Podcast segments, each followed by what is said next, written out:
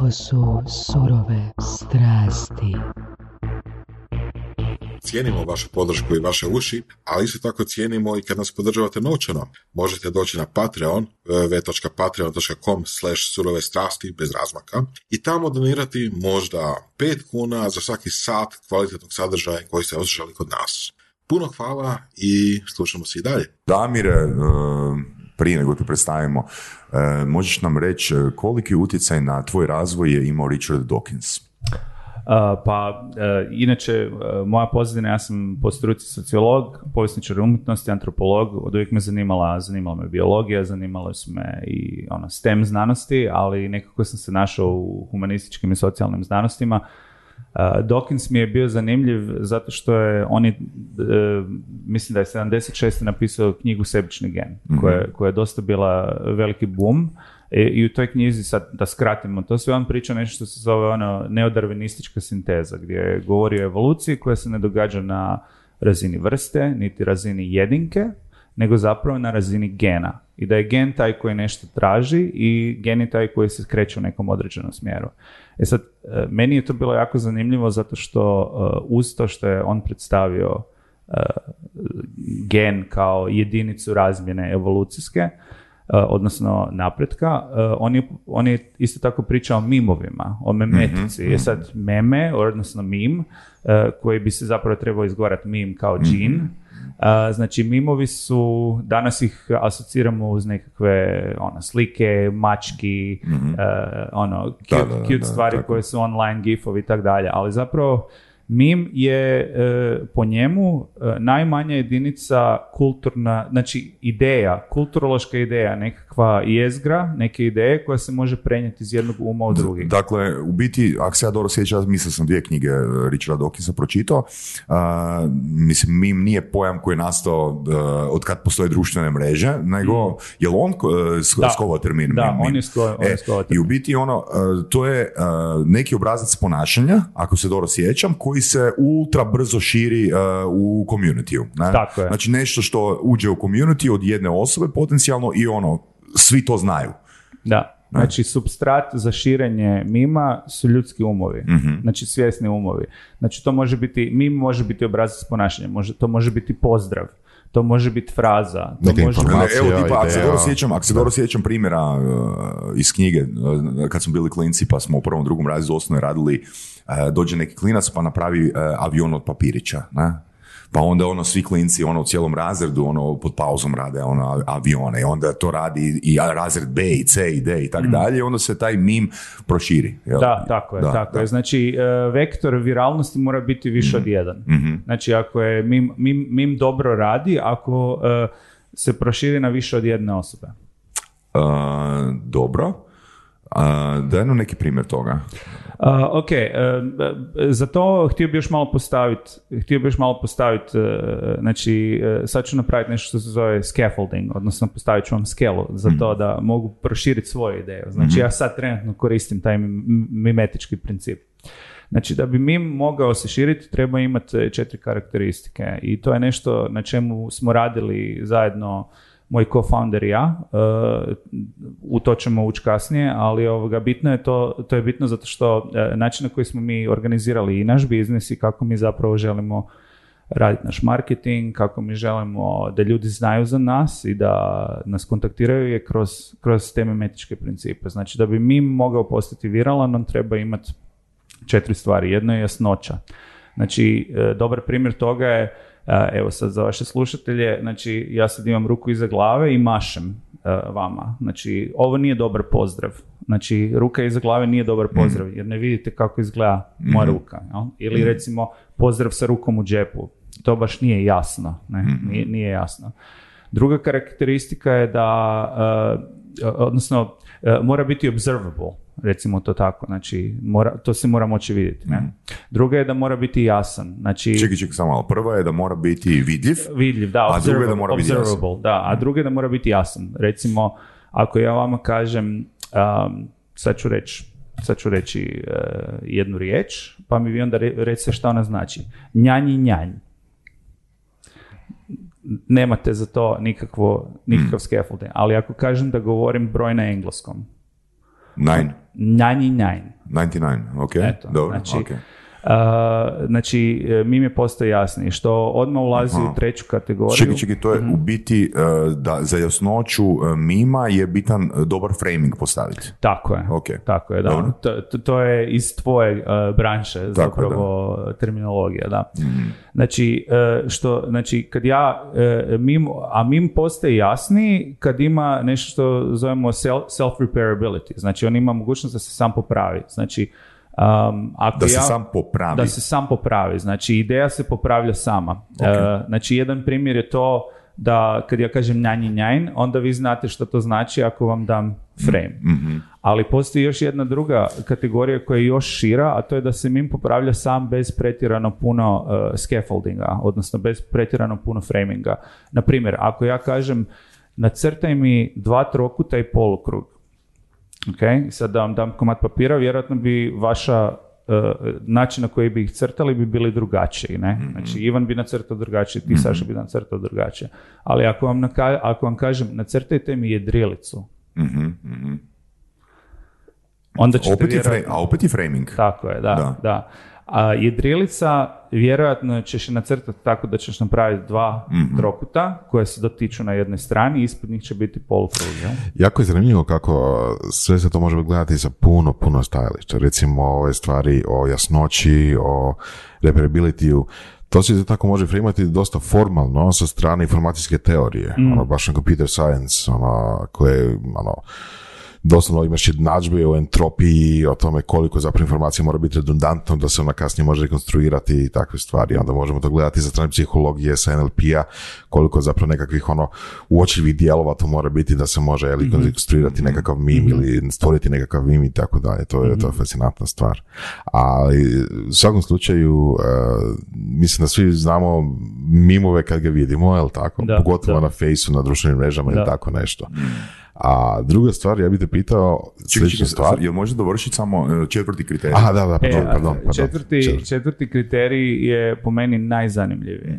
Jer je to kakvu vrijednost dobiva onaj koji širi mim. Koje su tu opcije a, vrijednosti? Pa ja bi najviše se zapravo u tom uh, behavioral Cool, engine- cool faktor. Da, Da? apsolutno. Znači, uh, mi radimo nešto što mi zovemo behavioral engineering. Znači, Mhm. mi kad smo uh, napravili svoj startup koji se bavi AR-om, mi smo razmišljali o tome kako možemo postati najzanimljiviji ljudi u tom prostoru unutar nekoliko Mhm. godina. I e, zato ove stvari koje ću vam ispričati kasnije će imati više smisla, e, zato što e, ono što je najbitnije da bi mim postao viralan u, u nekom društvenom kontekstu je po meni upravo taj cool faktor, odnosno šta dobivaš time da Social širiš proof. tu priču. Social proof Tako je, faktor. Tako je, znači ono, socijalni kapital, ne? Znači, um, između ostalog, ovaj podcast je jako dobar primjer toga. Znači, vi ste ljudi koji pozivaju zanimljive ljude sa iznimnim pričama ili e, vrlo specifičnim znanjima i onda možete kasnije pričati o tome. I to je dio vašeg osobnog brenda. Znači, ja sam potpuno otvoren za to da mi to radimo. I mi smo čak to postavili kao princip naše firme i mi o tome pričamo često, pričamo javno. Ja se nadam da će ljudi koji će poslušati ovaj podcast danas zapravo htjeti pričati o tome zato što je to zanimljivo. Pa ću doći nekom svom frendu i reći, e, naš kaj, slušao sam ovaj podcast, ono, ne možeš vjerovati o čemu ovi ljudi pričaju. Znači, to bi bila, a, to bi bio primjer mima. Znači da, Da. je jedna osoba plus jedan napravi efekt. Ili da, od nas jedna osoba, to jest ne od nas, nego jedan slušatelj da iskomunicira jednu plus ideju koju je čuo u ovom podcastu. Da, da, znači ono, idealno bi ali bilo mislio kad sam, bi ali mislio sam da, da su viši kriteriji a, mima. Znači da nije plus jedan, nego je plus, ajmo reći, 30. A tehnički mora biti strogo veći od jedan. Da, ako je strogo veći od jedan, matematički, ono, it's a success. Mhm. Kužiš, da. Ono što je moj angle tu sve je da te pitam, znači ok, mimovi, uh, mimovi su zapravo nekako viral, mislim, sa stajališta marketinga bi rekli bi da je to neka viralna poruka, bez ulazeći u detalje, ali i sve skupa. I zapravo je jako korisno za recimo firmu, za startup, jeli, da sa što manje resursa dođe do što više potencijalnih korisnika, jel tako? Da, I e, sa te strane uložiti zna, u- vrijeme, znanje, trud u mimove je jako efikasno u odnosu na jel, nekakve moguće druge kanale marketinga, jel da? Apsolutno, recimo mi smo sad došli do toga da ra- surađujemo sa jednom PR agencijom i e, sve što... Domaća ili? Ne, ne, oni su, oni su u, u Americi, jer ono, naš, naš Da, da, market je globalan. A, ono što su, ono što se zapravo desilo sad nakon ono nekih 7-8 mjeseci suradnje je da mi dobijamo jako puno upita od novinara o tome koji je naš take, znači take Matterlessa i Auki Labs, znači koji je naš take na security breaches, na uh, ovo sve što se događa sad sa metom, Znači sve Što što, znači koji je vaš take? pa koji je naš tek? Znači koje je naše mišljenje recimo u tek svijetu, e, sad se jako puno priča o privatnosti, priča se o tome, recimo Meta je izdala sad ovaj novi svoj headset koji e, radi nešto što se zove, e, e, mislim on, on prati oči, prati gdje oči gledaju i radi toga zapravo oni dobivaju jako puno data o tome šta ti gledaš, koliko dugo gledaš. Prati oči gdje?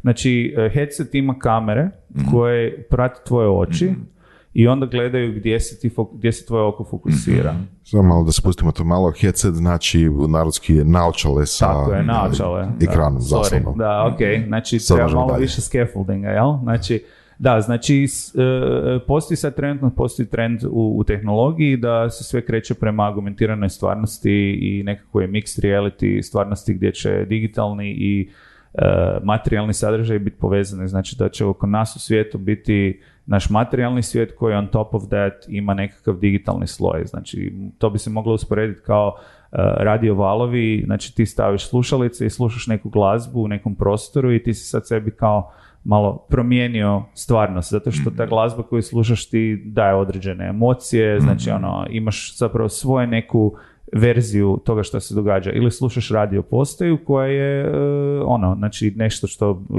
gdje, o, čem svi ljudi pričaju. Ne? Ja se sjećam da sam slušao sto jedinicu ujutro, ne, znači jutarnji report, e, svako jutro, onda se o tom kasnije pričalo, ne.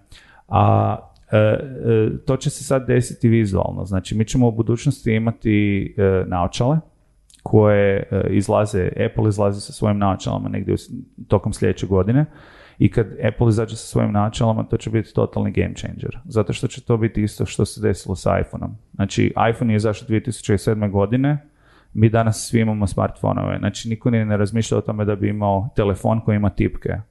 To je totalno bizarno. Znači, mi imamo magičnu pločicu koju tapkamo i svi ga koriste. Znači, ona se proširila u manje od 10 godina. Kako se to desilo? Desilo se zato što je došao Apple i napravio ono totalni game, ono, game changer. I e, ista stvar će se desiti sa naočalama sljedeće godine. Dobro, po čemu ste naučili drugačije od Google Glasses? A, pa drugačije su zato što imaju strahovito puno više tehnologije koja je nagruvana unutra. Znači, e, po meni jedan od najbitnijih faktora za adopciju bilo kakve e, e, nove tehnologije je ono, na engleskom se to kaže form factor, odnosno kako je oblikovano. Znači, ako imaš headset, odnosno ti si ga nazvao naočale, ali ja bih ga zapravo nazvao ono kacigom. Ne? Znači, to, to, je- to su ogromne naočale koje nosiš na glavi, koje imaju, ne znam, kilogram ili pola kilograma, koje na- nakon nekog vremena te boli vrat. Gle, to niko neće koristiti. Ali gdje ih nosiš? Jel ih nosiš ono u uredu, ili ih nosiš doma, ili ih nosiš u prometu? Ok, znači za virtualni svijet, odnosno uh, za, za nekakav enterprise uh, dio, tu su veliki headsetovi koji se koriste unutra i koriste se za određene grane dizajna ili edukacije. Ne? I to bi bilo sjediš u sobi, staviš to na glavu, staviš slušalice i onda ulaziš u nekakav virtualni svijet. Ali, po meni to nije poanta niti smjer u kojem bi tehnologija trebala ići i, i u kojem se ljudska rasa osjeća ugodno. Znači, Ok. ti se ne osjećaš ugodno sjedeći u sobi, buljeći u ekran. Mislim, Pa da imaš svi, jel? kilu bilo čega na glavi, ne osjećaš Istina. se ugodno nakon sat vremena ili pol da. sata. Ne? Ali e, ono, što, ono što je zapravo po meni budućnost interneta, budućnost tehnologije, budućnost interakcije, kao što je sada e, telefon zapravo realnost interneta, znači smartphone je realnost interneta. To je kompjuter koji nosiš u džepu, a istovremeno je i sredstvo komunikacije, jel?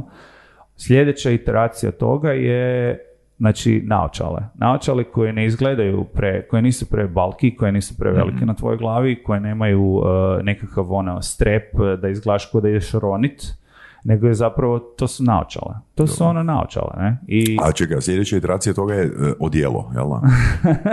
pa Da mislim, imamo i kinese- kinesetički faktor. Postoji, znači, postoji nešto što se zove volumetrijsko skeniranje, znači to je skeniranje cijelog tijela ovoga, ili- predmeta u 3D-u i sad postoji razno razna rješenja. Neka rješenja su da sa kamerom skeniraš nekakav prostor u 360 stupnjeva i onda taj, e, to automatski stvara 3D verziju toga koju možeš staviti u nekakav setting.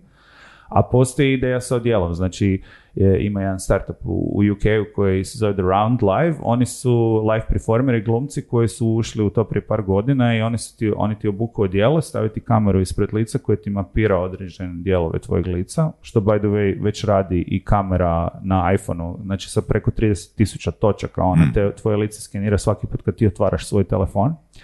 Uglavnom, oni obučeš to odijelo i onda možeš biti live performer koji jedan kroz jedan sve pokrite 60 frameova u sekundi prenosi na neku drugu lokaciju gdje tvoj lik može biti projeciran. Znači ti bi mogao, ako si umjetnik, održati koncert na drugom mjestu koji bi se, u kojem bi bio potpuno, znači iz trenutka u trenutak bi se updatealo tvoj, tvoj performance i onda još on top of that mogao bi i nositi nekakve virtualnu, virtualnu odjeću, znači ono, možda najbolji primjer je ono, zamisli koncert od Bjork, gdje Bjork ono, ima neki solidi outfit i taj outfit je u e, AR-u Digitalan. tebi- te- digi- on je digitalan, znači ona ima digitalan outfit koji svi ljudi koji imaju naočale vide taj digitalni sloj. Ne? A oni koji nemaju, ne vide. Pa oni koji nemaju ne vide, ali to ti je, to ti je otprilike ko da kažeš, um, gle, možeš ti imat biznis bez toga da imaš email. Totalno, totalno možeš. Pitanje je koliki ti je doseg. Znači, zavisi o poslu koji radiš. Tako da ja mislim da taj eh, rate of adoption, znači adopcija te tehnologije, ovisi strašno o tome koliko je to intuitivno, lagano za korištenje i ono, najviše, naravno, eh, veliki dio toga će biti uh, koliko, je, koliko je ugodno biti u nekakvoj kombinaciji digitalnog i materijalnog svijeta, ali mislim, ja bih rekao da mi već živimo u kombinaciji digitalnog i materijalnog svijeta. U puno, puno smisla živimo. Um, samo što je sada, ovo što mi sad pričamo, više personalizirano.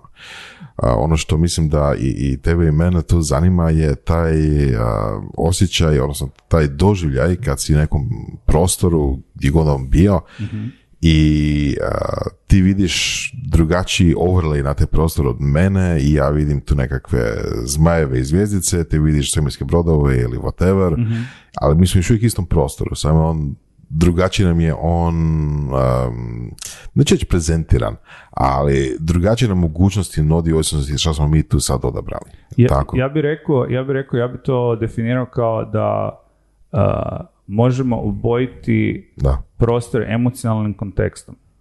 Među ostalim, ja bih rekao da je to jedna primjena, ali da, Da. definitivno, ono, tipa, ono, mislim, pokazalo se puno puta ako je nekako, ako je netko, ono, glumi, ako je neko neraspoložen, da mu pomaže, ako, ako, je to- ako ima oko, oko sebe svjetlinu, ako ima, jeli, tople boje, ako. Tako je, ima tako da, nešto, tako da to je jedna definitivno velika, veliki use case po meni. Da, da, da. Da. Ali i, ono što, što, što možda mene više zanima je utilitarnost toga. Ja Mhm. Čisto, ono, zbog inženjerskog backgrounda. Znači, da u ovoj prostoriji, evo reći, totalno glupu ideju, postoje tri velike poluge tu na zidu koje vidimo ako stavimo naočale Mhm. i jedna poluga, ne znam, pali svjetlo, druga poluga, ne znam, pali glazbu, treća poluga, ne znam šta, naručuje picu. Naravno, postoji Mhm. Idealna, stotine idealna drugih soba, načina. idealna soba, Da. prave tri poluge. Da, a postoji stotine različitih načina to trenutno ostvarimo sa telefonom, sa porukama, sa webovima i tako dalje. Ali ono što je meni tu fora je taj skoro pa taktilni osjećaj kad ti zapravo vidiš taj 3D oblik pred sobom i kužiš šta on, koju funkciju on Misliš ima. interpretacija taktilnog osjećaja? E, interpretacija, odnosno pretpostavljanje možda čak u, u- ako nemamo haptički feedback. Uh, znaš, ono, tipa, metafora weba je ogroman list papira koji se scrolla.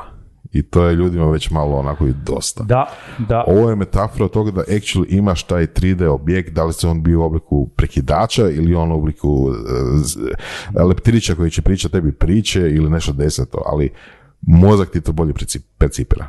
Da, da, e, i, i, i ono, e, dati neki primjer, e, mi zapravo, znači ono s čim se ja bavim, znači ja sam co-founder startupa koji se zove Matterless. Damir First, je! da to predstavimo konačno. A, bok svima, Damir ovdje. A, znači, mi radimo digitalne životinje igračke u social AR, znači u proširenoj stvarnosti koja je socijalna. Znači, mi smo smislili način na koji možemo podijeliti neki sadržaj između multiplih uređaja i svi vide istu stvar. Znači, za razliku od većine nekakve proširene stvarnosti trenutno, koja je nekakav 3D asset, znači to je nekakav 3D model koji sjedi negdje na nekoj web adresi i ti kad skeniraš neki QR kod ti ga vidiš u prostoru, ali ne možeš s njim imati interakciju. I zapravo kad bi nas trojica skenirali isti QR kod, mi bi svi vidjeli istu stvar na istom mjestu, ali to nije ista stvar, nego je individualno za svakog od nas taj 3D model u našem telefonu. Mi smo napravili način gdje sva trojica možemo vidjeti istu stvar imamo interakciju sa istom stvari. I ako ja pomičem predmet u AR-u sa svojom rukom negdje, to vidiš i ti Ivane, i ti Saša, i ja. Mhm, mhm. I to je nešto što je jako intuitivno, ali ljudi ne razumiju da to ne postoji. Znači, jako je teško objasniti ljudima koji ne razumiju tu tehnologiju koliko je kompleksno napraviti nešto što se pomiče istovremeno na različitim uređajima, mhm. tako da izgleda realno, da, da, djeluje, da djeluje na neki način realno.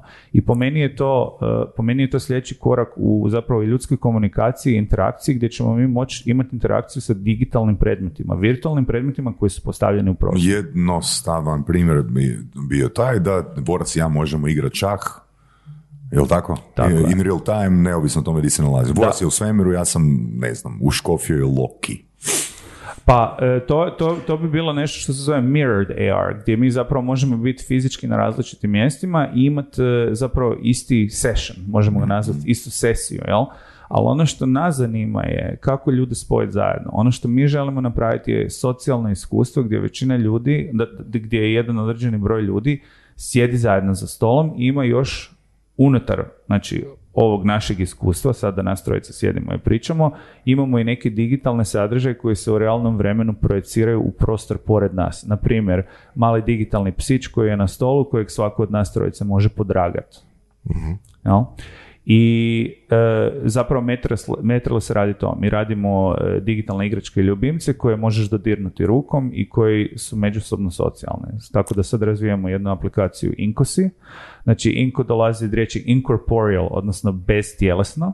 Znači inkusi su mali, e, male životinjice koje možeš projecirati na bilo koju ravnu površinu, ona hoda okolo, jede, možeš i podragati i tako dalje. Pokazat ću vam kasnije mm-hmm. aplikaciju. mm I ako može da stavimo da, link.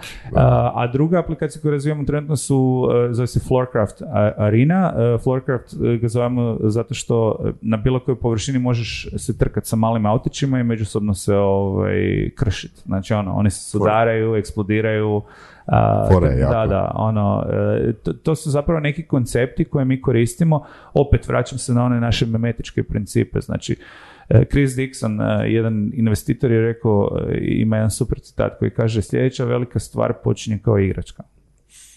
A, mi mislimo da je način na koji možemo onboardati, odnosno dovesti puno više ljudi u naše iskustvo, to da napravimo neku igračku koja je užasno intuitivna. Znači ti uzmeš svoj telefon, skeniraš QR kod na drugom telefonu i bam, unutra si. Dvoje ljudi, troje ljudi, desetero ljudi, može se utrkivati sa autićima. Na taj način ljude navikavamo na ideju da postoji mogućnost da imaju digitalno iskustvo time da samo skeniraju neki uređaj, i da onda njihov uređaj postaje dio tog iskustva. Ok.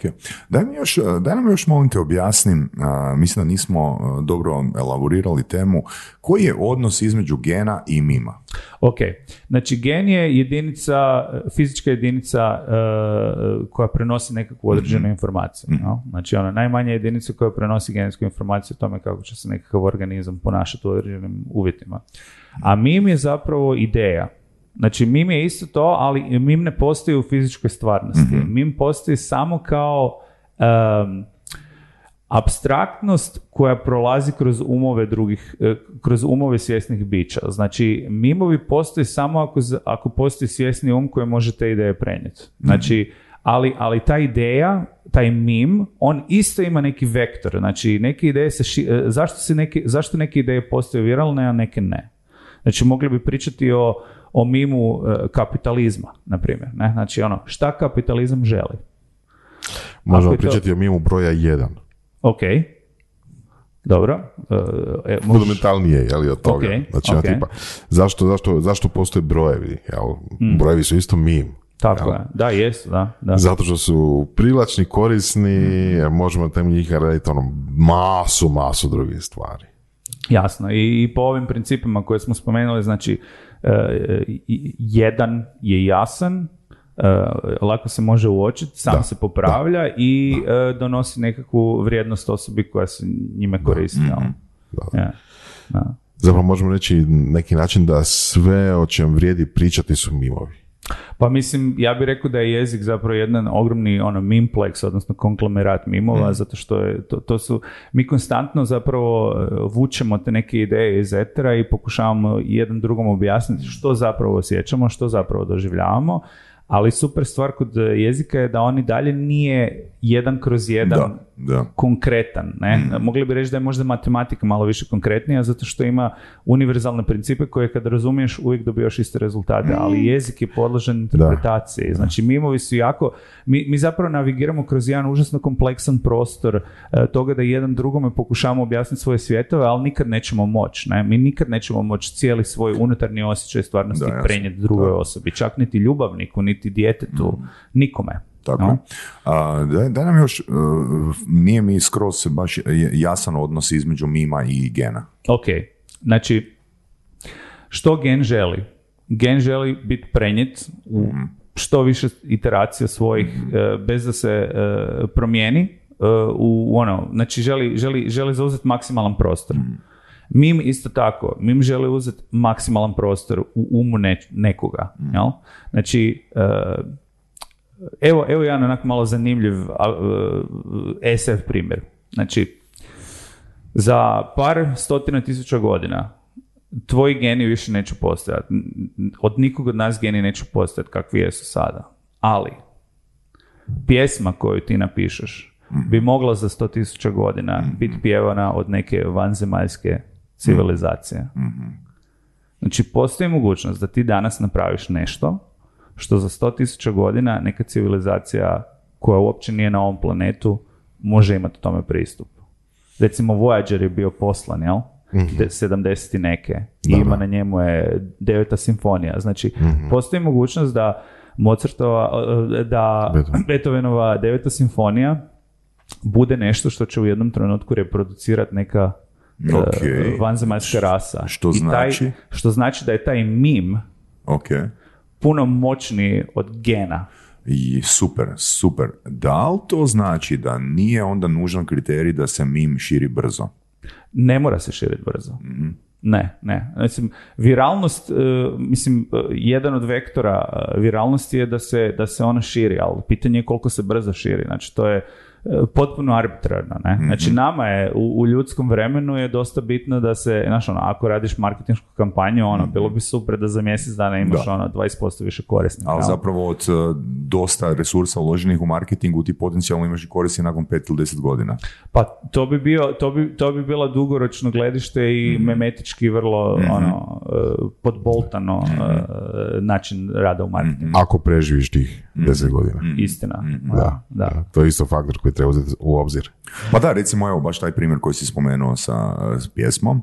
A, u jednoj knjizi, mislim da se knjiga zove Millionaire Fastlane, a, ono, govori autor zapravo o dva koncepta u financijama, jedan je skala, drugi je magnituda i onda u biti jednostavan način na koji to objašnjava je recimo ono, ako ti danas naplatiš a, svoj sat 100.000 dolara, to je magnituda, ne? ali ne možeš ono naplatiti, ne znam, 10.000 sati godišnje. Da. I zapravo imaš taj čvrsti, rigidni frame iznad kojeg ne možeš nikak ići. Ali recimo ako si ti napisao knjigu i a, tu knjigu nisi prodao u mjesec dana niti jedan primjerak i imaš gostovanje na radiju, ne kažem na radiju u Hrvatskoj, ali na rad, nekom slučajnom radiju u SAD-u, ti u, u teoriji možeš prodati 3000 primjeraka za vrijeme tog a, gostovanja i tu imaš a, skalu. Ne? I, I to je ta skala koju smo mi primijetili u, u, u načinu na koji komuniciramo i naš biznis i sa javnošću i sa našim investitorima, partnerima, da smo nakon godine nešto dana poliranja naše memetike došli do toga da stvarno evo preko, preko naše PR agencije i općenito ljudi u prostoru koji su AR-u žele pričati s nama. Oni žele pričati s nama, žele naše mišljenje o tome zato što mi ko- konstantno govorimo o tome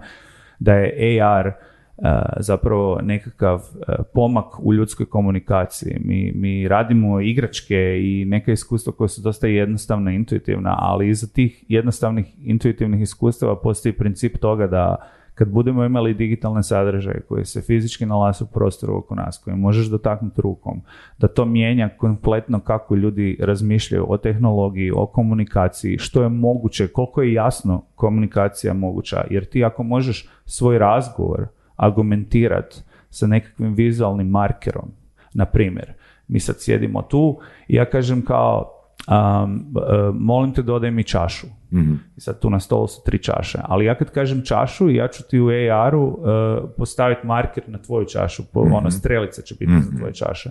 I u tom trenutku, znači, ja, ti ne pitaš koju čašu, ja ne pokazujem koju čašu, ja samo kažem čaša, ti već znaš koja je. Okay. Zamisli koliko je to mm fundamentalno E, mijenja e, brzinu i jasnoću komunikacije. Zamisli e, surađivanje na nekom projektu, zamisli mm. ono brainstorming, zamisli kužeš bilo kakav dizajn koji se događa istovremeno gdje većina ljudi mm. pokazuje, pokazuje jedan drugome točno kamo i kako da gledaju i što da vide.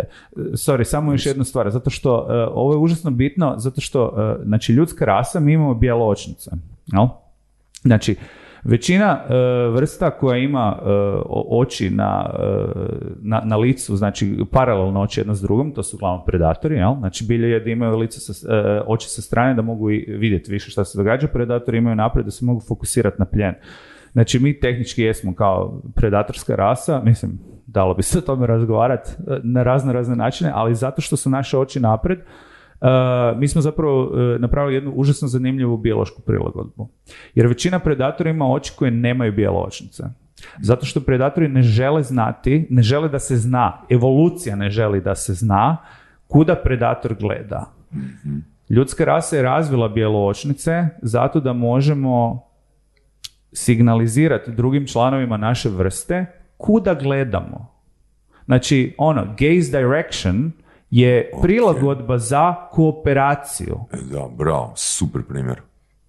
Super. Znači mi imamo oči kojima pokazujemo drugima gdje da gledamo tako da se oni mogu fokusirati na istu stvar, da možemo raditi brže, da možemo mhm. bolje surađivati. Iz istog razloga imamo i e, crvenilo kad, smo, kad imamo sram. Znači mi signaliziramo drugim članovima naše vrste da nas je sram, da bi pobudili empatiju u drugima, suosjećanje, da bi onda oni s nama da, da bi mogli e, e, smanjiti tenziju u nekoj situaciji koja je moguće neugodna. Znači, e, crveniti se je prirodni, znači ti ne možeš utjecati na, na to da li se crveniš ili ne. Isto Kako misliš ne možeš? Pa, pa Znači, to je, to je fiziološki, to je fiziološki, fiziološka reakcija koja se događa radi nekog emocionalnog podrežaja. Taj emocionalni podrežaj je uglavnom neka neugoda. Jasno, dobro.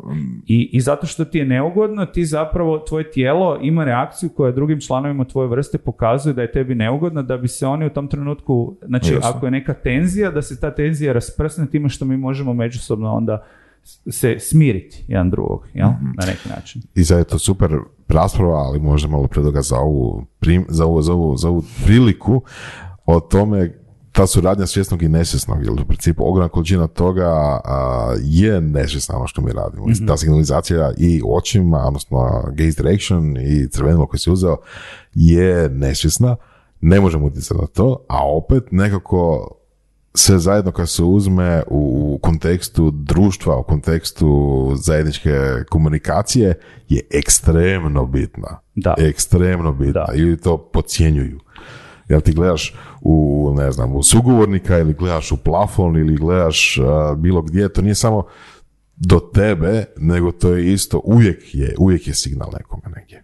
Da, i, i mi smo jako, jako uh, baždareni da te signale hvatamo na, na podsvjesnoj razini, jel? Znači to je ona govor tijela mm.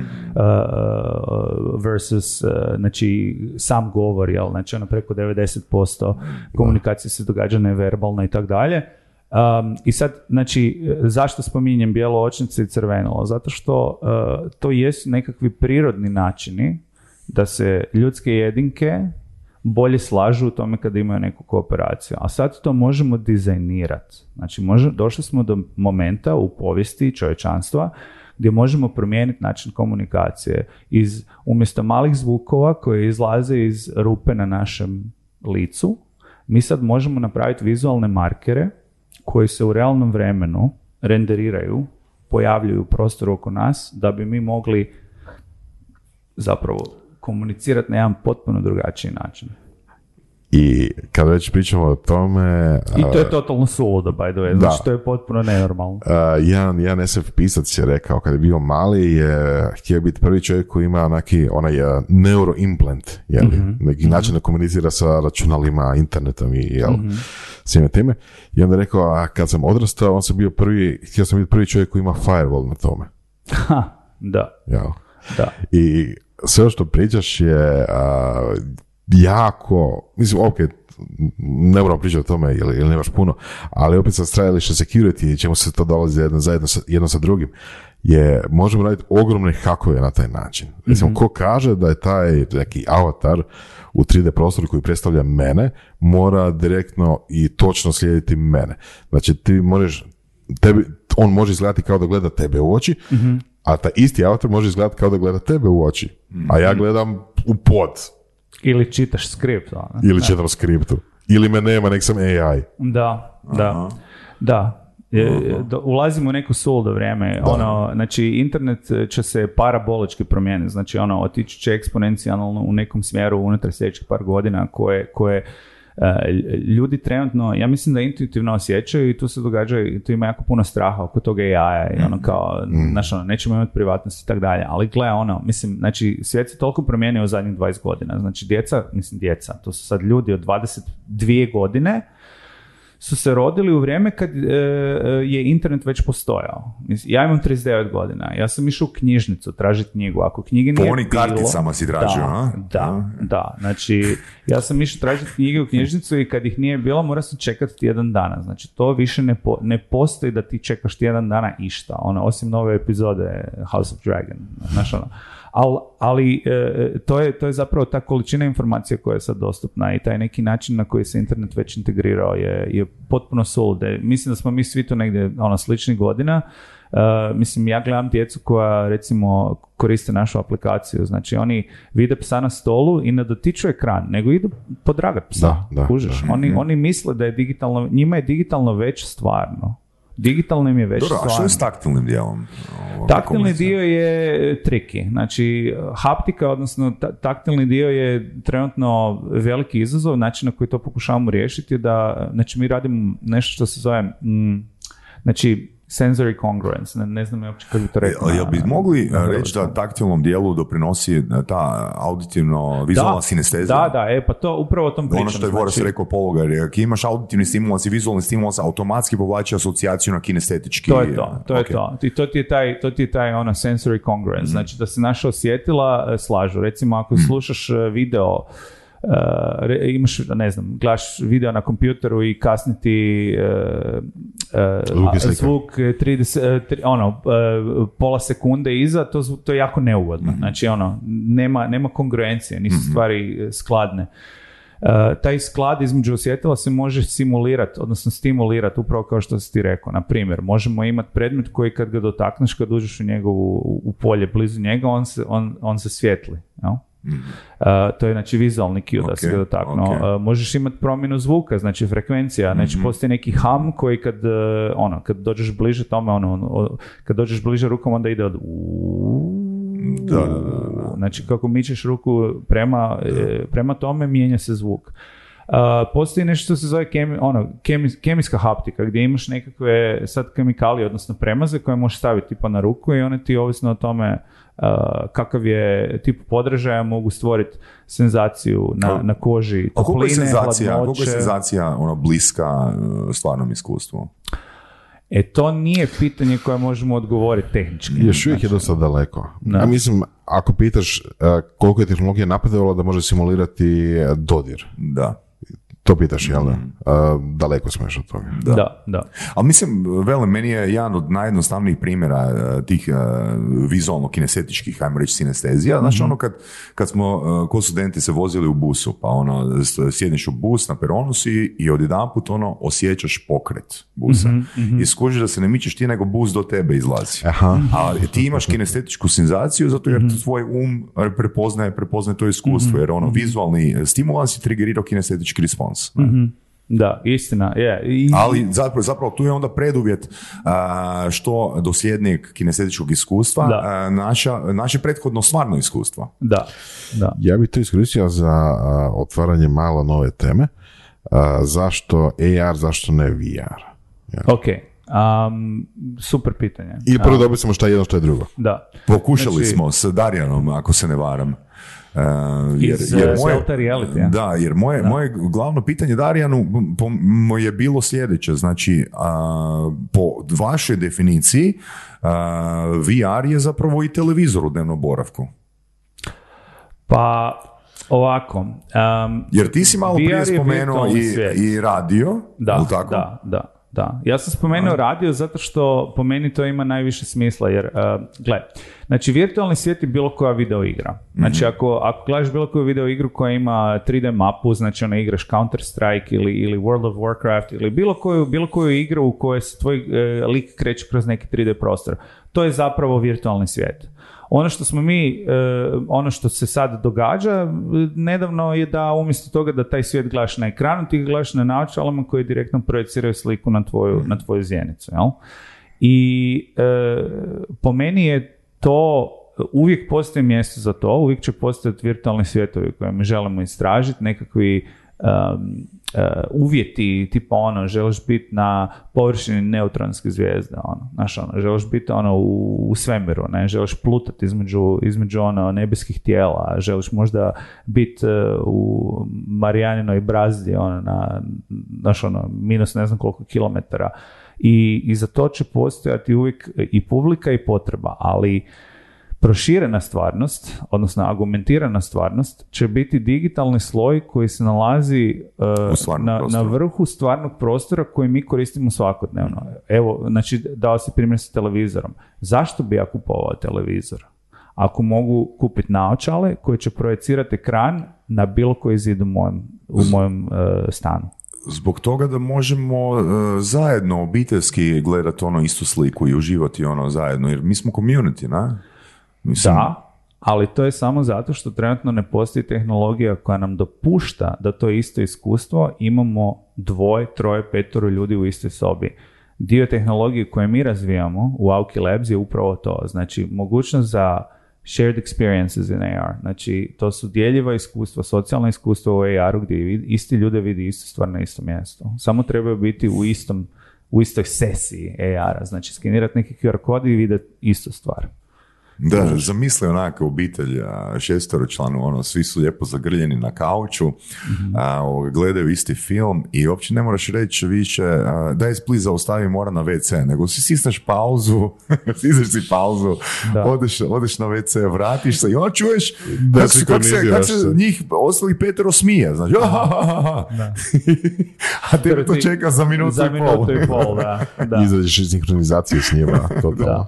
Da, da. Što je jedna isto hakova, jeli? A mislim, sve o čem pričamo, to su, to su fore, to je, to, to, je, to je anime, to je Ghost in the Shell koji je obradio Da, da. brdo toga.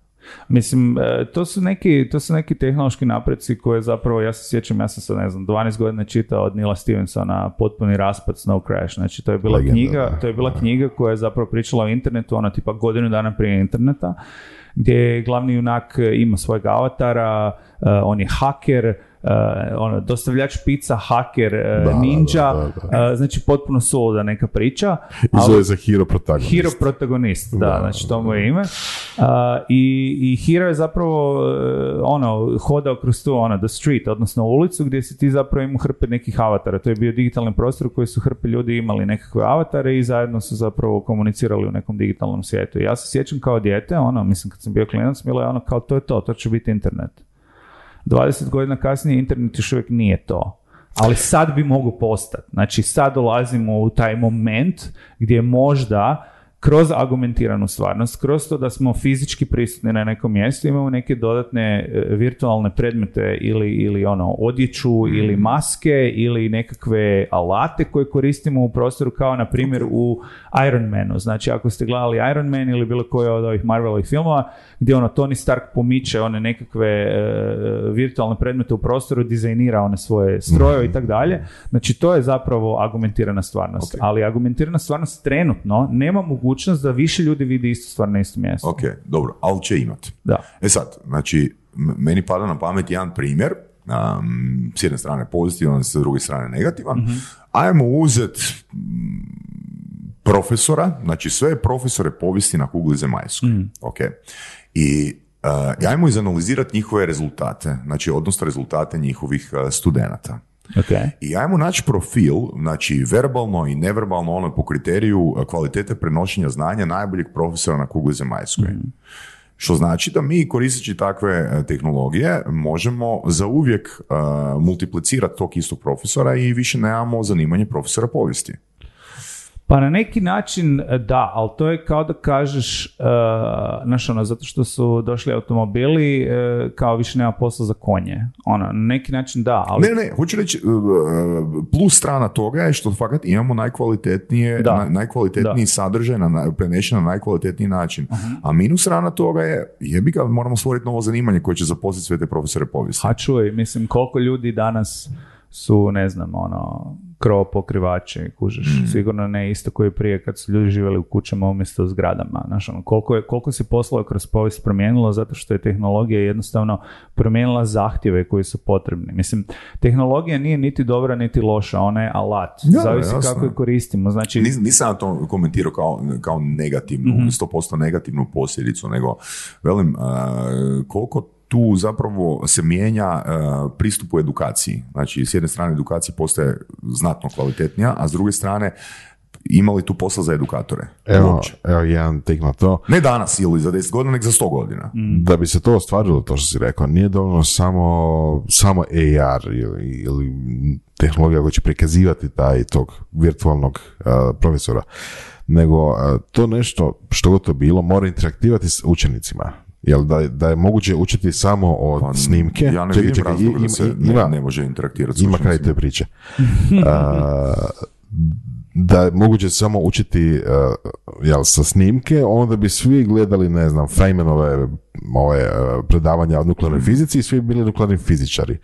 Ili ne znam, danas imaš ono MIT korsove na internetu koje možeš tako gledati i možeš sve naučiti teoretski pod navodnicima, jeli, što oni predaju. To se ne događa. Jeli. Biti jako veliki dio toga je interakcija sa učenikom, odnosno s nečim. Da se to dogodi, treba će daleko više razviti AI. Da, da, da, to kažem. imamo ne danas, za 100 godina. AI, problem je sada postoje tome koji smjer i koju dozu kreativnosti će te AR imati. Um, Dobro, to, je, to je sad velike opasnosti u smislu, ok, ako, ako imaš ne, nešto što je, što nije korporirano, to- što nije tjelesno i e, što nema ono, nema, nema nekih osjećaja, znaš, ono, i, i, i hormona, i, i zvijezda, i osjećaja gladi, i svih onih tjelesnih stvari koje nas inače, ono, svakodnevno, mislim, svake trenutku zapravo bombardiraju, a sad pitanje filtra šta ćeš odabrati, šta nećeš, jel? Da li će tako nekakav AI moći prenijeti išta Ok, mogu sam uzeti dva glupa primjera. Osobno. Jučer sam oko šest popodne primio jedan telefonski poziv, znači radi se o telefonskoj prodaji i iskalibrirao sam da se radi o snimljenom pozivu. Dobro. Dakle, ja sam osjetio, to jest čuo sam da je snimljen poziv, ali velim, a, mislim da 50% ljudi ne bi skužilo da se radi o snimljenom pozivu, koliko je on bio dobro u programu. Govorimo o 2022. godine. A, prije 15 godina, ako se dobro sjećam, su još po- postojali oni sprdafoni ili kak, kak, e, kak se zovu ono ti a, audio ono zapisi gdje, gdje tebe doslovno uvodi, gdje je doslovno kroz razgovor tebe su ciljano uvodili u neku emociju strana, stra- e, pardon, srama, nelagode i slično i ti nisi mogao ono izaći iz tog stanja, znači već tad je to postojalo. Sljedeća stvar koju želim spomenuti je Uh, ja sam, uh, ja se bavim NLP-om 16 plus godina. Uh, 95 od 100 pitanja koje meni polaznik postavi, i čak bi rekao 99, ali neću pretjerat, ja sam ih već odgovorio. Dakle, jako je tu mali prostor a, koji, a, koliko ja mogu ono novih pitanja čuti u sljedećih godinu ili, ili dvije dana. Znači već imam automatizirane od- odgovore, a to je jedna osoba koja radi edukaciju. E sad, ako mi uzmemo dejtu od a, svih profesora povijesti ili koje god predmeta na kugli zemaljskoj, ono, mi možemo ne bih rekao za 100 godina, nego za 5 godina predvidjeti ono 99% pitanja koje, koje će studenti postavljati i automatski ono dati naj, najkvalitetnije odgovore. Može, ali evo kontraprimjer. Da li se ikad napravio dva predavanja isto? Ne, ali sam radio 2010. godine sam radio pet e, edukacija sa e, s pet grupa paralelno i e, shvatio sam nakon tog procesa od četiri mjeseca koji elementi kojeg predavanja su the best of. Kužiš, i što bi značilo da bi mogao uzeti, aha, od 9 do 10 grupa 1, e, od 10 do 50 15 grupa 2 i slično, mogu bi kroz tih pet grupa napraviti skoro pa idealno predavanje e, kombinirano. E, mogao bi. Da. Ali zašto nisi? Što zašto nisam? Rekao si da svako predavanje još uvijek drugačije. Da, da, da, je. E? Je, je, je, apsolutno je. A hoću reći, AI bi trebao toliko naprednije nego- od ono što je danas, da bi to bilo moguće da ja dajem tom puno veći time frame, možda to 20 godina. Ok. Pa, da, ja isto, ja isto se sla- slažem se sa Ivanom. Um, znači, uh, ono što si ti Nije zapravo, ono što si ti zapravo pitao uh, je, je uh, ono, po meni, uh, da li, da li će uh, ti nekakvi digitalni sadržaj u jednom trenutku postati, uh, ono, da li će ih ljudi preferirati zato što su toliko kvalitetni, zato što imaju tako veliku bazu informacija iz koje vuku i tako dalje. Ja vjerujem da hoće, um, ali um, nikad to neće biti automatizirano do te mjere uh, ovo, ovo što je Ivan govori za, za AI. Mislim, uh, trenutno uh, mi imamo sad, sad izlazi novi, uh, znači novi model, uh, znači isto NLP, ali uh, ovdje se radi o Natural Ne, Language, language Pro- Programming, jel? Ovoga, znači to je AI protokol, odnosno algoritam koji, koji izlazi e, sad kroz par mjeseci, znači na njemu rade u DeepMindu, to je jedan od startupa koje je Google financirao, oni su isto radili onaj AlphaGo koji je bio, e, znači prvo, prvo je e, kompjuter igrao šah protiv čovjeka pa je pobjedio, onda su nakon toga krenuli sa Goom koji je ona azijska igra sa crnim i bijelim poljima koji je puno kompleksniji zato što možeš otvoriti, znači ti možeš otvoriti na bilo kojem polju na ploči možeš otvoriti neki potez. Znači ti ne moraš povezivati kao u šahu gdje imaš ono set, set figura koje se pomiču na određeni način, tu zapravo imaš toli- više permutacija nego što je atoma u svemiru.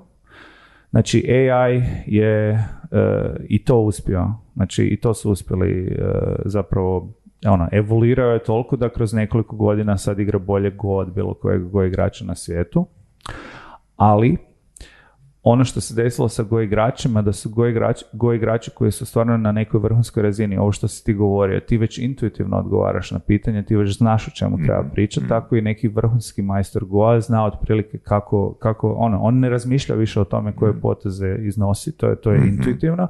Znači, desilo se to da su neki vrhunski go igrači na svijetu koji ono tipa e, čovjek koji je bio go majstor sa 9 godina, znači ono prodigy, nije nikad bio takav e, go igrač. Znači on je tokom te partije goa sa AI-em napravio neki potez koji nitko nije razumio A, nitko od... od ljudi. Znači, on je napravio nešto sam, što nije bila e, strategija niti taktika koju nitko drugi, ko, koju drugi ljudi koji se bave goom su razumjeli. I tipa, otprilike, on je intuitivno napravio nešto i pobjedio u jednoj partiji protiv tog AI-a. Ono, baziki, Dobro, i onda ba- taj Petar nazad se vraća u AI. E, n- nije, to, nije to poanta. Poanta je to da je čovjek radi AI-a koji je alat e, bio toliko izazvan da je napravio nešto što je potpuno drugačije od toga što su ljudi prije u toj igri radili. Znači, AI je zapravo na neki način čovjeka podržao da promijeni način na koji se igra ta igra. Kužiš? To je alat koji ga je stimulirao i inspirirao da napravi nešto što niko do tad nije napravio.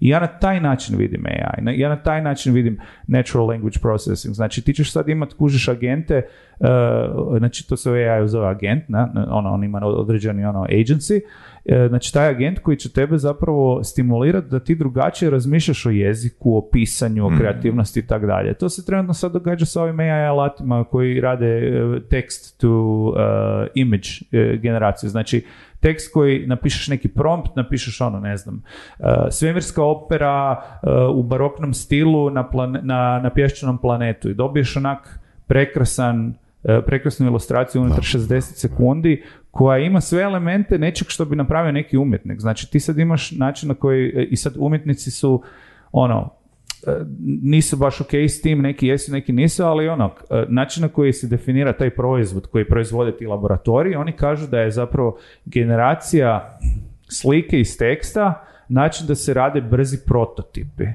Znači ti možeš unutar nekoliko minuta napraviti prototip nekog umjetničkog dijela ili dizajna koji želiš, umjesto da sad provedeš sati i sati crtajući, e, skicirajući, e, izmišljajući, kužiš šta da radiš, ti zapravo dobiješ sad nekoliko iteracija neke slike i ti možeš ono, automatski napraviti nešto novo. Znači ja mislim da to mijenja brzinu e, Znači, to kao prvo mijenja svijest. Znači, mijenja svijest, jer to je alat. Kome? Intelektualcima?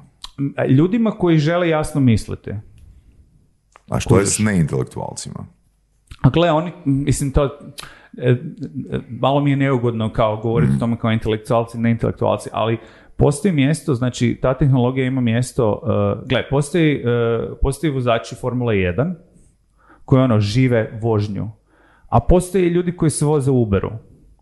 Znaš ono, to što postoje automobili i koliko ih ti dobro želiš koristiti, koliko želiš biti u tome, zapravo ovisi o tvojim nekim osobnim preferencijama, vjerojatno ovisi ono, ne znam, o genetici, ali u principu ono, e, ta tehnologija će dotaknuti svakog. Kužiš, kao što struja dotiče svakog. Znaš, ono, ti možeš živjeti u kolibi bez struje, ali na kraju krajeva, gle, tebi ne treba, ti ne možeš biti električar da bi morao upaliti štekar. Je, ali struja ne može zamijeniti ovoga moje zanimanje.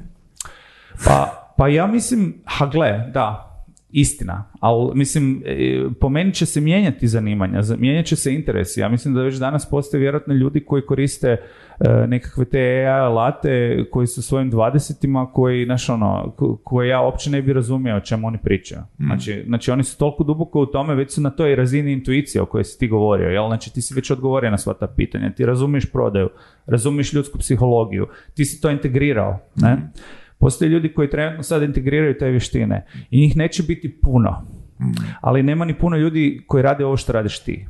Kužiš, tako da mislim da svako će naći neku svoju nišu gdje će do određene mjere koristiti tu tehnologiju. Ja, zanimljiv primjer baš od tome što si pričao, ja bi to možda čak smiješno nazvao Whisperer to AI. A. kad gledaš te opise jeli, koji su prouzrokovali te slike, a, čini mi se i čak ima ono par blogova, youtubera i tako, koji su se specijalizirali da, da specijalizirali su u pisanju tih opisa, jer ispostavilo se da ne možeš baš prirodno opisati jel, šta hoćeš da AI postigne. Da. onda, Ako si predoslovan, nije dobro recimo, jel? Ako si preabstraktan, onda ispadne možda i bolje nego si zamislio. Da, i jedno i drugo je točno, ali ono što sam ciljao je zapravo tipa struktura rečenica i struktura komunikacije je drugačija. Da. I ti ako si, ako, ako, ako, ako tek uzmeš takav alat u ruke, ti možeš napisati, ne znam, ono, sunčana livada sa leptirima i zmajevima ili što mm god i dobit ćeš doslovno to u beskonačnu varijaciju ako treba. I ti mhm. ćeš je odabrati jednu koja ti je super i ne znam, stavit ćeš je na svoj wallpaper ili, ili šta god. I bit će ti mhm. dobro. Mhm. A s druge strane imaš ljude koji pišu doslovno paragrafe teksta i ti paragrafi teksta ulaze u AI i ispadaju slike koje su fakat uh, razina više od onog što bi napravio sad tri da, riječi. Kao, neki, kao neki artist koji je radio na, na nečem mjesecima. I, I to je neki oblik, nećemo sad puno filozofirati, ali neki oblik komunikacije sa tim AI-em, sa sintaksom, sa gramatikom koja nije prirodna, nije, nije razgovorna. Da, dakle, pjesnici bi možda bili dobri u osmišljavanju takvih tekstova mm, za komunikaciju sa jajem. Apsolutno, I, to je, i to je primjer koji se, koji se dosta, dosta puta i koristio i jako mi je drago da, da si to spomenuo zato što na, na nekom nivou to postaje jedna intuitivna komunikacija koja je, koja je internalizirana. To je ono kad neko kaže, znaš ono, gle, ne mogu ti ja to objasniti, mogu ti samo pokazati, znaš ono, ali ne mogu definirati. E sad, mi živimo u svijetu u kojem jako volimo definirati stvari, ono, užasno je sve segmentirano, volimo ono kutijice koje u sebi imamo manje kutijice, ta cijela neka ono ariste, aristotelijanska logika ono zapadnog svijeta, za razliku od recimo azijskog e, pristupa gdje je ono e, zapravo postoji neki taj nedualizam, znači ono A ima B u sebi, B ima A u sebi, znaš ono yin yang, crno sa malo bijelog, bijelo sa malo crnog i, i mislim, da, mislim da se sad nalazimo u jednom užasno zanimljivom momentu zato što način na koji razmišljamo o tome kako tehnologija radi postaje, e, ponovo ulazi u neku, kao, kao neku mitologiju ili magiju. Znači, tehnologija je toliko kompleksna da je mi više ne razumijemo i počinjemo intuitivno kao e, pokušavati pretpostaviti što ona znači. Ono što je rekao Arthur C. Clarke, jel? Znači, bilo koja tehnologija koja je dovoljno napredna je ne, neprepoznatljivija, je neprepoznatljiva Ne može se razaznati od- Ne može se razaznati. Znači, Da. bilo koja dovoljno napredna tehnologija ne može se razaznati od magije. Ono, it just happens. Ono, Ali mislim da je to previše, previše hajpano, baš taj pristup. Jer pazi, on, o- moj omiljeni primjer u, u tom smjeru je automobili. Znaš, ono, tipa danas, pff, nit znam, nit me zanima kako mi radi automobil. Vozim ga. Znaš, ono, odliču ga mehaničara da ga popravi. A prije, ono, deset, da reći deset, ali ajmo reći, 30 do 50 godina, morao si znati kako radi tvoj automobil, jer ćeš ga morati ti osobno popraviti na autocesti kad nema ničega da. i gotovo, moraš znati i, i sad. Danas uh, za većinu vozača ili novih vozača automobil je magija. Da. Ima u sebi toliko, ne samo to kako radi osnovni dio, znači ono, internal combustion engine, nego, nego elektronika i sad se unutra ulazi nekakve jajevi i sve skupa. Da. To je, to je magija. Ali to je, s pod navodnicima, samo automobil. Da, da, da. Mi- Mislim, da, mislim da neće biti tako nekog drastičnog shifta, znaš, ono, to će postati prirodno na mali ili velika vrata i, znaš, ono, osim što nećeš znati kako radi automobil, nećeš znati ni kako ti radi mikrovalna i, i tvoj AI butler. Pa istina. Ali neće ti to utjecati na život. Pa previše. neće ti utjecati na život kao što ti sad ne utječe Da. to da imaš ono 4G ili 5G mrežu, ono što Da. ti je bitno da ti se tvoj video na YouTube loada brže. Znači ono, to je ono što ljudi hoće. Da. Brži internet. How do we make that happen? Uh, ne znam. Vojske inženjera rade na tome. Da. I sad, da li će to za društvene promjene na nekoj velikoj skali, pa neke sigurno hoće, ali da li će to biti nešto drastično? Znaš, ono, ja, ja bih rekao, ono, mm, nije 100% sigurno. Pa dobro, Mislim, ali to vodi je tu ono- kriterij time frame Znači, da, da li će biti drastično, gle, za 10 godina možda neće biti. Ali za 50 godina bi moglo biti. Mm, Da, da, moguće. Pa gle, Zavisi- e, e, Ron Kurzweil e, priča o toj singularnosti, ne? I ono, Da, ali on to priča već 50 godina. Pa je, Znaš, ali ono, mislim ono... na- hladna fuzija, samo idući 20 godina, evo sad će. Dobro, da, to je isto koji sa AR-om, kao svake godine je za iduće pet godina, ne? Da. Um, ali al postoji nekakav, znači postoje dva velika polja, dvije velike bojišnice trenutno tehnologije. Jedna je AI o kojem većina ljudi priča zapravo stalno.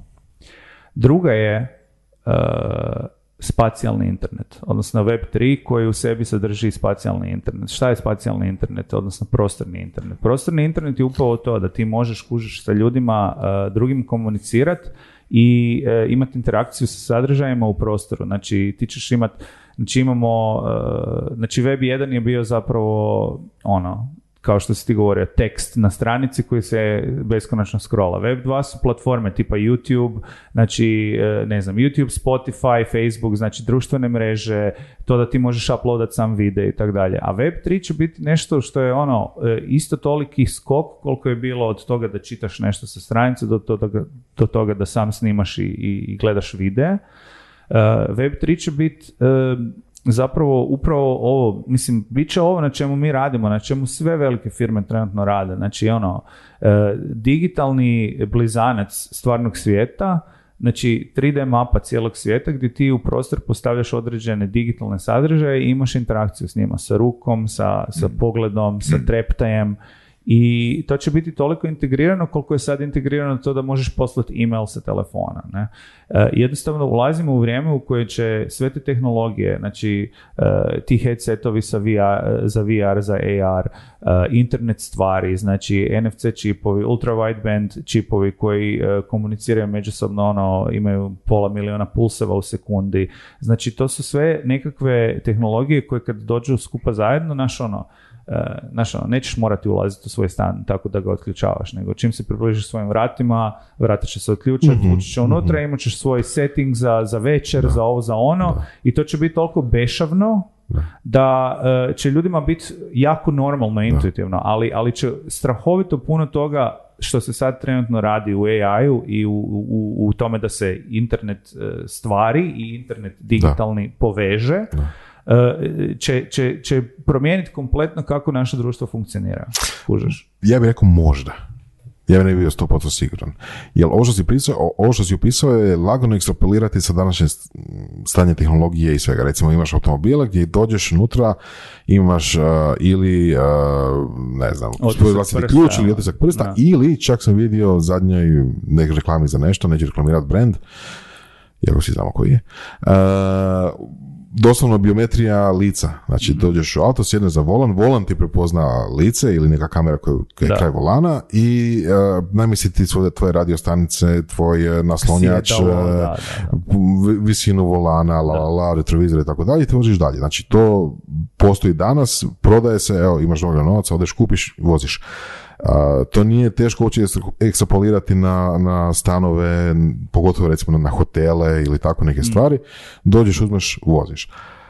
to će ubrzati neke stvari, malo će biti stvari kon, više convenient, nema više ključeva, nećeš izgubiti svoj ključ, osim ako te neko ne udari lopatom po glavi, ali to je ekstreman slučaj i to je super. Da li će to biti dovoljno da promijeni ono, društvo? Vidit ćemo, vidit ćemo da nestanu kraljevci automobila, lopovi... Ma ne, to će uvijek biti. Uvijek, će biti. uvijek će biti red team, uvijek će biti neko ko će sve te stvari hakirati i promijeniti drugačije. Mislim, malo sam možda skeptičan oko nekih drastičnih promjena društva. Malo više mi se čini da idemo u smjeru, ne znam, ono, Brave New World ili tako nešto gdje su svi distrektani. Jeli? Mm. A... Pa socijalni mediji, socijalni mediji jesu zapravo napravili nešto užasno, a to je da su nam uh, ono kompletno razvalili pažnju. Znači, ako gledamo recimo povijest tehnologije komunikacije, ne, znači telefon. Telefon je bio fundamentalno nešto, nešto potpuno nenormalno. Znači ti si mogao biti u svijesti da si sa nekim koji je na drugom mjestu. Znači po prvi put si mogao razgovarati s nekim koje je na mjestu koje, na kojem nisi ti fizički. Znači to je, to je, to je, to je ono totalni shift. Ne? To se desilo tipa ono od 30-ih, 50-ih nadalje, ali si bio prikopčen u zid. Onda su došli mobiteli uh, i to govorimo o onim starim ciglama mobitelama, jel? gdje si ti zapravo mogao nekog nazvati i šetati okolo i biti s njima. Tipa ja sam mogao nazvati svoju sestru, ona nije morala ići doma sama, jer je bila sa mnom na telefonu, kužeš. Nakon toga su došli, nakon toga su došle era e, chat soba, znači na internetu, IRC, ne? Znači ti sad ne samo da pričaš s nekim, nego pričaš s pet ljudi istovremeno. Ti sad vodiš pet razgovora istovremeno. mm Ja se sjećam, ja sam ono, ja sam bio doma na kompjuteru i stara mi je rekla daj ono, odi van, budi socijalan. I onak, mama, ja sam toliko socijalan. Pričam s pet ljudi, znaš, ono, ovo je u Japanu, ovo je u Brazilu. mm Al, I nakon toga su došle, došle era e, pametnih telefona gdje imaš ono e, cjelokupno ljudsko znanje, dvije, dva ono pritiska ekrana od sebe i možeš nazvati bilo koga, možeš imati video poziv, jel? Ali onda je došla era zidova, ono, i to Facebookov zid. Znači, to je asinkrono slanje poruka. Znači, ljudi više ne pričaju, nego stavljaju jedne drugima poruke. Twitter, Facebook, Šta je to napravilo? Napravilo je silose. To da su ljudi kad više ne komuniciraju direktno, otišli u to da odlaze u svoje bazične emocije i te, se, i, i te grupe ljudi i ti algoritmi koje pogone te društvene mreže, oni zapravo ljude vuku u te nekakve bazične emocije i oni zapravo kad komuniciraju, više ne komuniciraju e, kao što bi komunicirali s nekim drugim ljudskim bićem, nego fakat komuniciraju iz nekakvih svojih ja bih, ja bih nazvao ono, kvalificirao bih kao niži porevi. I, I društvene mreže su uz to ono, otele našu pažnju. Znači, sve od toga da imaš beskonačno scrollanje, to je napravljeno zato da bi kao imao e, bolje iskustvo, ali zapravo taj beskonačni scroll, kužiš ono, ti to možeš raditi dok ti se palac ne umori. Znaš, ono, tebi je, tebi je, sva tvoja pažnja je oteta. Sav dopamin u tvom mozgu odlazi na to da si dobio neku novu notifikaciju. I djelomično razlog zašto mi razvijamo ovu našu tehnologiju je zato što želimo da ljudi budu socijalni. Znači mi vjerujemo da je AR put naprijed, zato što to vraća ljude u njihova tijela, vraća ih u ovaj trenutak, u ovaj prostor. Ali isti e, ishod e, su imali i kreatori društvenih mreža. Pa ne znam baš. Da budu socijalni. Da budu socijalni. Da, ali, ali na drugačiji način. Ali gle, ovo je drugo, pazi gle, znači zašto je, zašto je po meni AR bolje od VR-a? Znači ono, full bazični razlog. Zato što preferiram ovo. Preferiram sjediti s vas dvojicom u sobi, razgovarati face to face, hvatati to kako vi kimate glavom ili, ili kako ono, imaš prekrižene ruke, kako nešto Mhm. vjeruješ, kako nešto ne vjeruješ, da dobijem to visceralno ljudsko iskustvo. Mhm. I ljudi će za uvijek, ali za uvijek to htjeti. Znači, Mhm. htjet ćeš živjeti u dobrom kvartu koji je miran, u kojem ima zelenila, u kojem ima birc na koji možeš otići sa svojim frendovima. Možda ćeš imati nekakav headset, ono, imat ćeš doma odijelo koje će te furat ono, u outer space i bit ćeš ono, svemirski pilot. Kužiš, ali al nećeš to htjeti cijelo vrijeme. Htjet ćeš ovo, htjet ćeš druženje, htjet ćeš ono, he- da hengaš sa frendovima, da možda uh, popijete pivu i ono, igrate se s autićima na stolu i onaj koji izgubi plaća sljedeću rundu. Kužiš, to je to. Evo da, kad smo spomenuo ovo sjediti tu i pričati, to je razlog zašto smo i odbili goste koji nisu htjeli doći tu fizički da budu sa nama. Zanimljivo. To se slaže sa, sa, sa time. Um, mislim da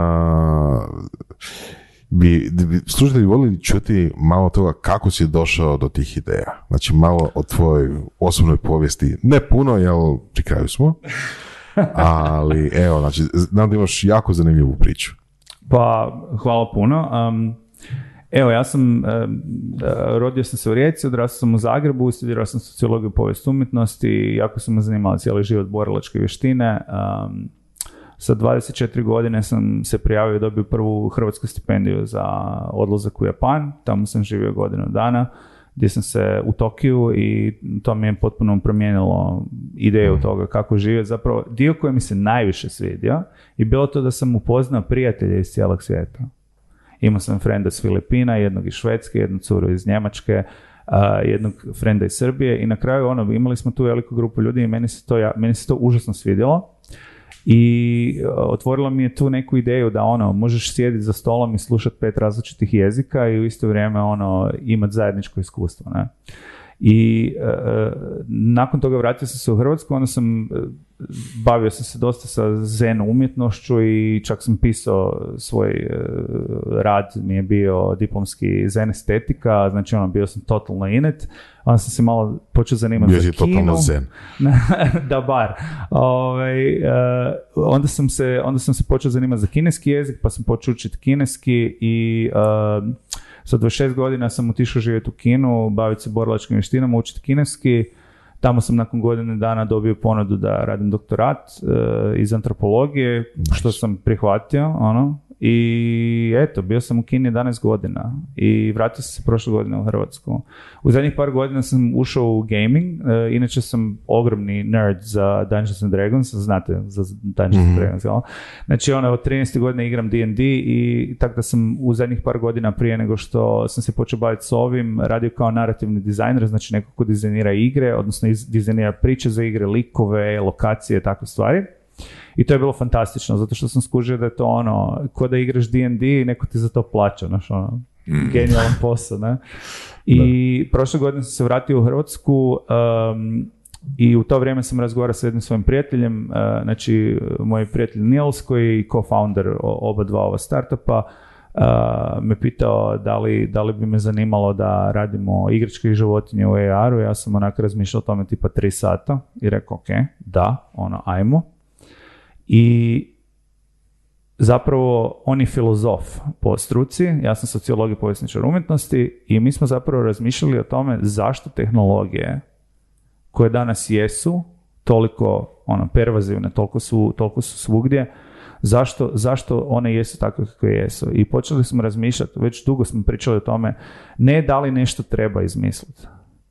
Znači, ono, ne da li bi nešto trebalo postojati, nego kako bi to trebalo biti kad bi postojalo. Znači, kakva bi ta tehnologija biti trebala biti fundamentalno. Znači, ne, ne ići sa inženjerskim umom, a imam ideju, ajmo to izgraditi, nego da li bi to trebalo biti izgrađeno. I baš smo gledali socijalne mreže, baš smo gledali to koliko su se ljudi podijelili međusobno, koliko oni, koliko, koliko taj način komunikacije e, pojačava e, različitost i kako se ti zapravo možeš držati samo ono jedne staze, baš onog što želiš, možeš sve ostalo odbaciti. Ja mislim da je to e, napravilo jednu ogromnu, ogromnu to je jako problematično, to je jako kompleksno i ono, ne možeš to ljudima oduzeti, ljudi se žele osjećati, to dolazi iz te potrebe da se ljudi povežu, ali se povezuju oko nekakvih principa, oko nekih vrijednosti koje možda nisu, uh, možda nisu naj, najbolje za, za kooperaciju nas kao mhm. društvo, kao zajednica nego imaju svoje izolirane zajednice koje imaju neke svoje principe koje su ono, danas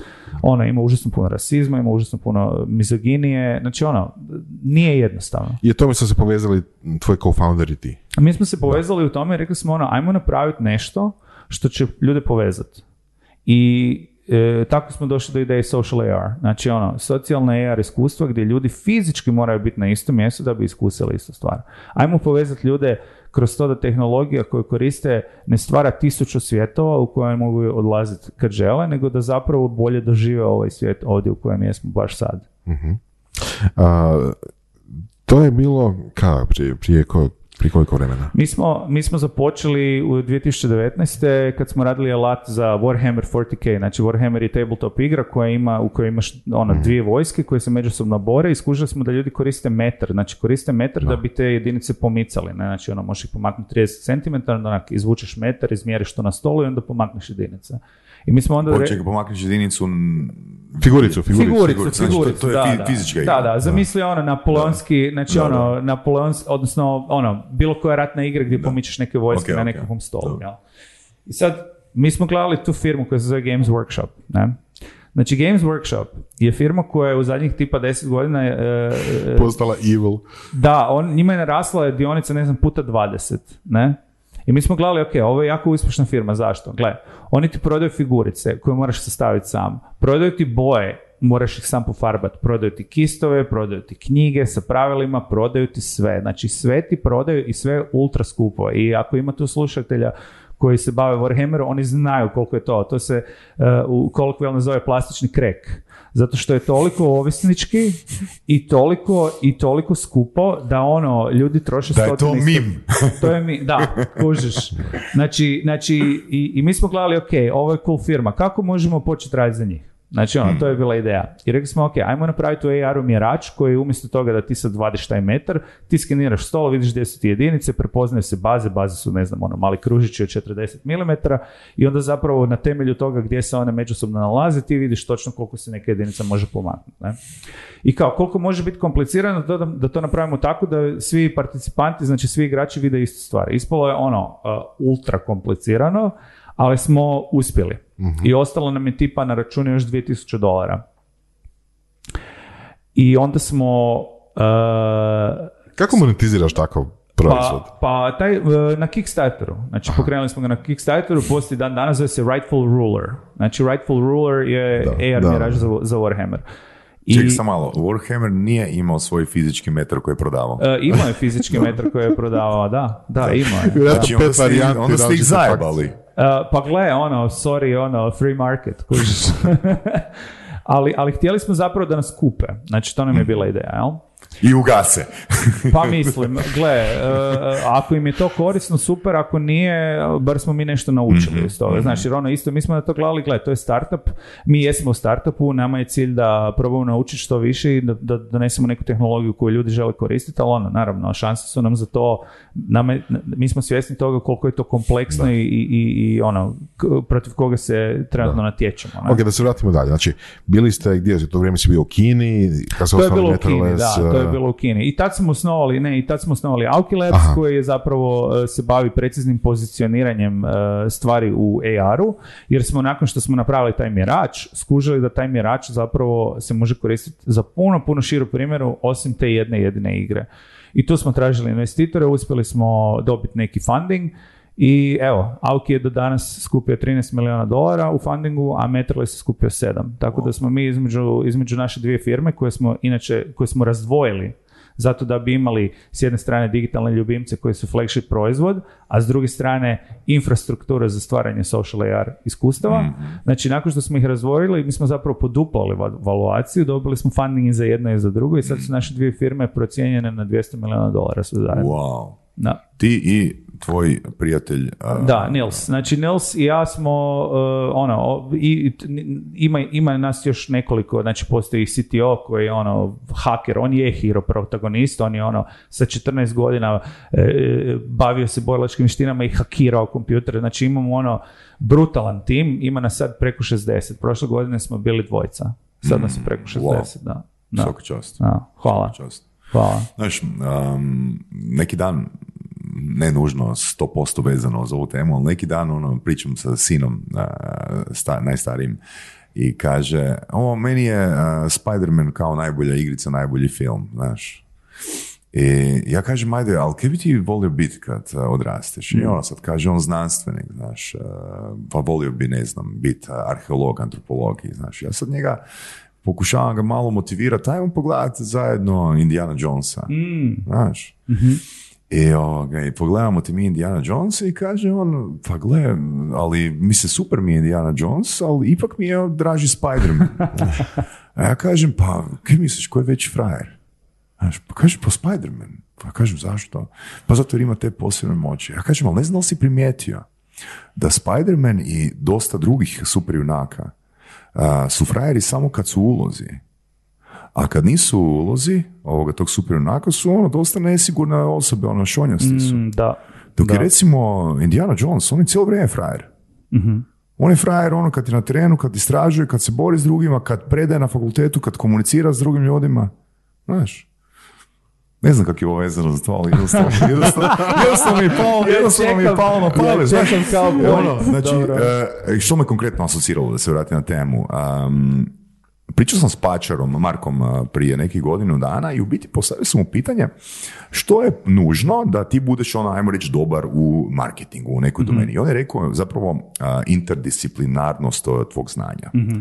A, što mi je full vezano na to što si rekao, znači taj CTO koji je haker, koji je od 14. godine znači izučava tehnologije, bavi se borilačkim vještinama, a, tvoje iskustvo, a, gdje si živio u Kini, gdje si živio u Japanu, gdje si imao osim uz knjige, uz knjige imao si mogućnost pričati ono sa ljudima različitih e, kultura, e, različitog jezika, ono različitog e, backgrounda. I na kraju ono ispada to, baš što si rekao, zašto sam uzeo primjer s Indiana Jonesom, Znači, uh, IT-evac uh, će gledat kako da riješi određeni problem, ne? a uh, s obzirom da je vaš background uh, iz, ajmo reći, ono, filozofije, umjetnosti, povijesti umjetnosti, vi ste razmišljali ono na, po mojim kriterijima, tom višem vrijednostnom levelu.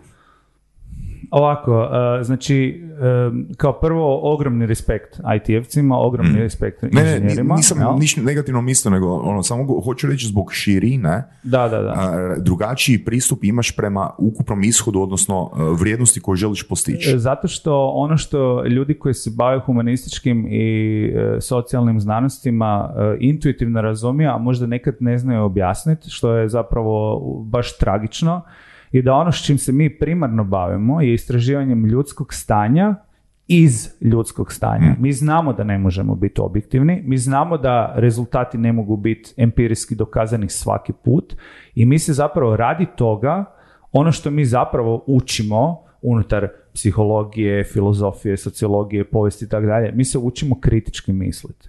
Znači, to je krucijalna vještina nekog ko je humanist. Kritičko mišljenje. I to je dio koji većina ljudi uopće ne percipira kao važno, ali to je ono što treba imati na, uzeti u obzir kad se donose određene, eh, određeni zakoni, određene eh, ideje o tome kako bi se trebalo strukturirati neka zajednica, neko društvo, neka firma i tako dalje. Znači, kritičko misliti, ono, pitati se ne samo da li se nešto može na- napraviti, nego šta bi se desilo da se to napravi. I mi fakat jako puno razmišljamo o tome šta će ova tehnologija donijeti, kako je možemo napraviti da bude što intuitivnija, kako možemo napraviti to da to što ljudi doživljavaju ih e, vraća ono, u, njihovo tijelo, u ovaj moment, u ovo iskustvo. I da, to je e, informirano sa hrpom nekakvih generalnih iskustava, doživljaja, različitih disciplina koje, koje mene zanimaju. Mene ono užasno zanima recimo storytelling.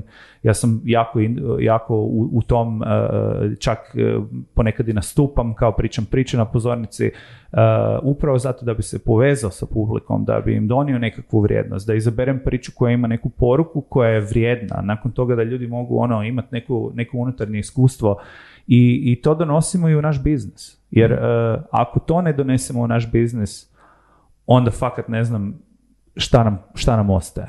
Znaš ono, neko, neko rješenje za, za fintech, uh, za, za neku banku koja radi neki transfer, koji uzima neki manji kat za, za to da koristiš njihovu aplikaciju, ok, postoji za to mjesto, ali um, tehnologije koje mijenjaju svijet, trebaju transformativni, e, transformativni narativ. Znači, transformativna tehnologija zahtijeva transformativni narativ, a za taj narativ ti treba iskustvo životno, po meni.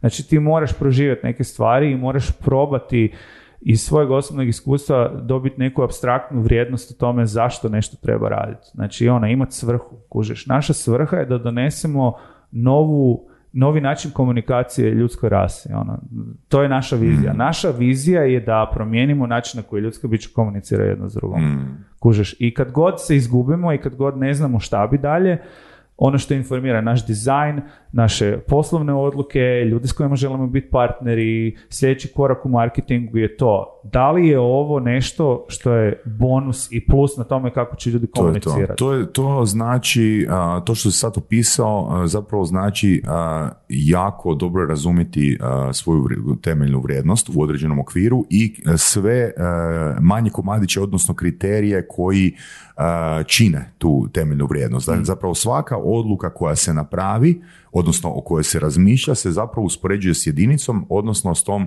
ključnom vrijednosti koja je na mm. početku postavljena. Ukoliko nije zadovoljen taj kriterij, onda se ne, ne ide u tom smjeru. Da.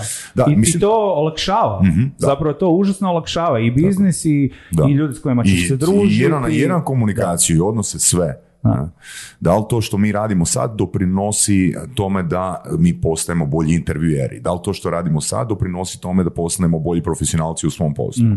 Znaš, još bih htio samo jedan, uh, jedan svoj uh, doživljaj dati.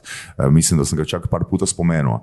Ali već nakon 20 epizoda Surovih strasti, ja sam počeo primjećivati da su moja predavanja kvalitetnija. Mm. Ne nužno nekome ko sluša moje predavanje, nego meni su moja predavanja postala kvalitetnija. Mhm.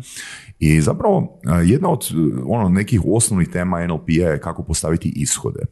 Ljudi ne znaju postavljati ishode. Ono, to kogo god se čini jednostavno, to na najjednostavnijim ono, primjerima padaju u postavljanju ishoda. No, u jednom momentu, ono kad smo počeli snimati Surovi strasti, možda smo snimali već godinu, dvije dana, 150 plus gostiju, ja sam shvatio da zapravo nije poanta uh, u ishodima, poanta je u smjerovima. Što znači smjer? Da li ono što ja radim sad doprinosi mom ukupnom, uh, ukupnoj životnoj, ono, uh, životnoj vrijednosti koja, koju sam ja odlučio da bude moj identitet. mm Da li me ovaj intervju, da li me ovaj razgovor ono, s tobom i s Borasom, uh, da li on zapravo dodaje taj žeton ili da li hrani tu jedinicu, tu životnu vrijednost ono koju sam si ja postavio. Ja ne moram imati neki opipljivi rezultat, ono, e sad nakon ovog razgovora ili tipa nakon ovih 100 dolara u u marketing da skupim, ne znam, 20 ili 30 klijenata ili prodam XY knjiga, mm nego da zapravo ono u nekom compoundu ja znam da ovo što ja komuniciram sad i komunikacija koju mi razmjenjujemo sad u compoundu mene čini osobom kakva, kakva sam ja odlučio prije pet ili deset ili petnaest godina biti. mm Bez očekivanja konkretnog instante rezultata. Da, ono, good things take time. Ali, e, znači, eksponencijalna je krivulja, mm Znači, ono, ako ulažeš u to, ono, u jednom trenutku compound interest, ono, eksplodira. Mm. Mi na taj način zapravo gledamo ovo što radimo. Naš end goal je da fakat napravimo nekakav, e, neku platformu koja ljudima omogućava da rade neka društvena iskustva zajedno i vidimo nevjerojatno puno primjena o tome što radimo sa AR-om. E, od toga da će to promijeniti način na koji ljudi komuniciraju na ovoj osobnoj razini do toga da će neki javni događaj biti drugačiji. Recimo zamislite na primjer e, biti na stadionu i vidjeti u VR-u, odnosno vidjeti u AR-u neki sadržaj kao što danas navijači lupaju po bubnjevima i navijaju. Mm. Ali to, zamisli cijeli stadion ljudi koji u AR-u rade nešto slično. I bez, I bez nereda na stadionu. I bez nereda, hopefully, da. Idu na stadion zbog nereda. da. da. hvala ti, hvala ti Damire, vrlo insightful, vrlo, vrlo zanimljive teme.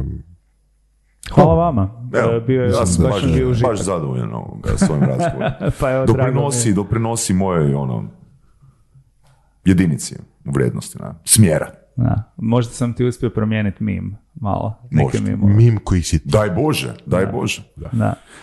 Prije nego što završimo, još bih samo htio spomenuti da ljude koje zanima ovo što radimo, da mogu otići na metroless.com, na Discordu smo isto na, znači Discord GG backslash Metroless, mogu nas naći na Twitteru, na LinkedInu, ako nekog zanima ovo što radimo i htio bi nam se pridružiti tu od ljudi koji ovo slušaju, mogu me naći na LinkedInu Damir Firšt, tu sam, spreman sam da, vas, da pričam s vama i da vidimo kako možemo zajedno raditi na budućnosti koje svi želimo živjeti. Na budućnosti komunikacije. Budućnosti komunikacije i onog što bi svi htjeli da bude, zapravo.